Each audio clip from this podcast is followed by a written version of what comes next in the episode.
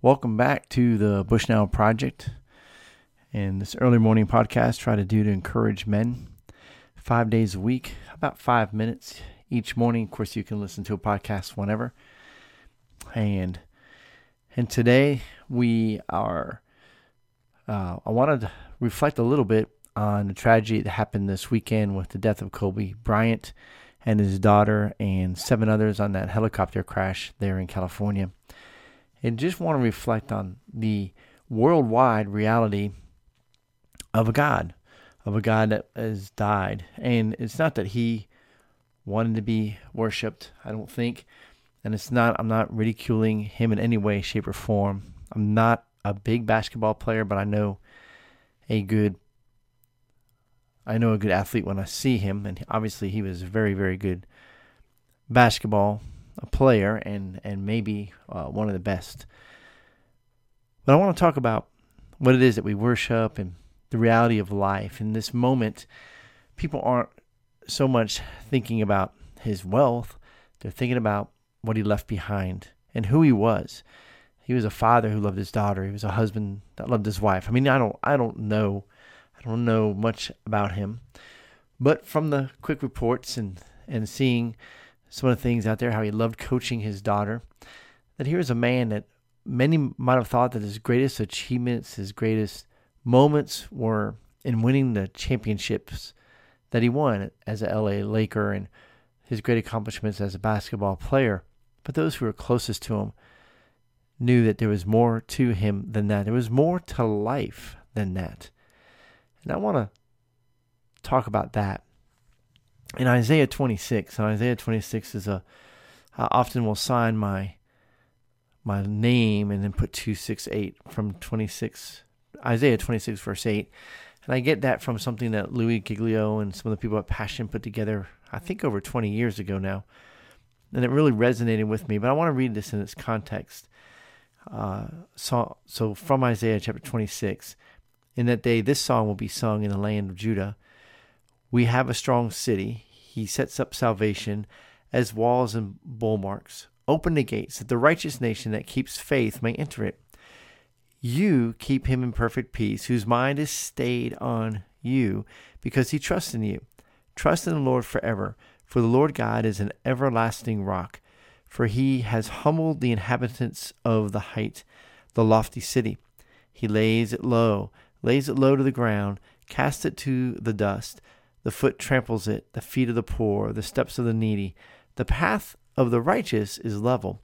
You make level the way of the righteous. In the path of your judgments, O Lord, we wait for you. Your name and remembrance are the desires of my soul. And so I want to think about how are we making God renowned? How are we really seeking after the renown of God?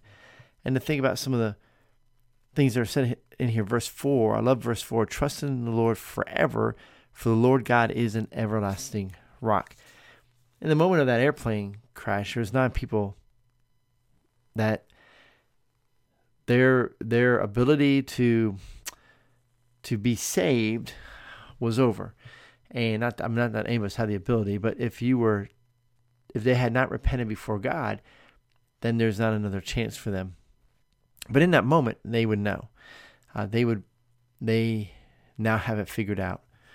And so, for us to think about the gravity of that, none of us are promised tomorrow. And this strategy, strategies all over the world, people, you know, China, everywhere basketball is loved, and just about everywhere basketball is loved. Kobe Bryant was a legend and, and a player who was loved. So, we, in many ways, have set up many people like Kobe Bryant as idols, and they don't ask to be that, but we do that. We they're they're they're able to promote our our sneakers or our shirts or whatever it might be for whatever sports wear it might be, and the next thing you know, these guys are making a ton of money, and everywhere they go, they have to have security, and they and it's a big it's a big deal. And he had a helicopter that was his limousine, and he, L.A. traffic stinks, and so to be able to get around very efficiently and quickly, and he had the money. Why not? So he had this helicopter. But in the blinking of an eye, having a helicopter no matter no longer mattered. Having all that money no longer mattered. all those trophies, all that fame, no longer mattered. Just like that. So I I pray his for his family. I pray that there's peace. That there's. I pray he knew the Lord. I don't. That I don't know. Those things I do not know. But what I do know is that there is a God in heaven, and He lasts forever. And this verse, trust in the Lord forever, meaning that we trust now, we will trust later. And that for the Lord God is an everlasting rock. So if we trust in the Lord, that everlasting rock is what we will be with forever. And I pray that you can focus on that today and let it resonate with you that there is a God, that He cares greatly for us, and that He wants us to have that peace that we know Him and that forever we will be with Him. This life is short. And so, husbands, use this time well to cherish your wives. If you have children, young children, make time for them while they are young. Soon they will be out of your house, and I've got kids that are coast to coast and and uh, 16, 16 to 30 hours away from here by car. And so, and I have some that are right here. But I miss my kids that aren't here, but I want them living their lives, pursuing God the way they know they should, raising up godly children, loving their spouse, respecting and loving and cherishing their spouses. So that's my that's really my desire for all of you, for you for any man out there who's struggling, who's just trying to figure this out. I want to encourage you to realize that in the twinkling of an eye, just like that, Kobe Bryant went before the Lord. And in that moment, probably what mattered the most to him was his family, not his money, not his basketball career, his family. So let's let's just take that to heart, guys. How you doing with your family? God bless you. We'll get back to Hebrews uh, tomorrow. This is uh, John signing out.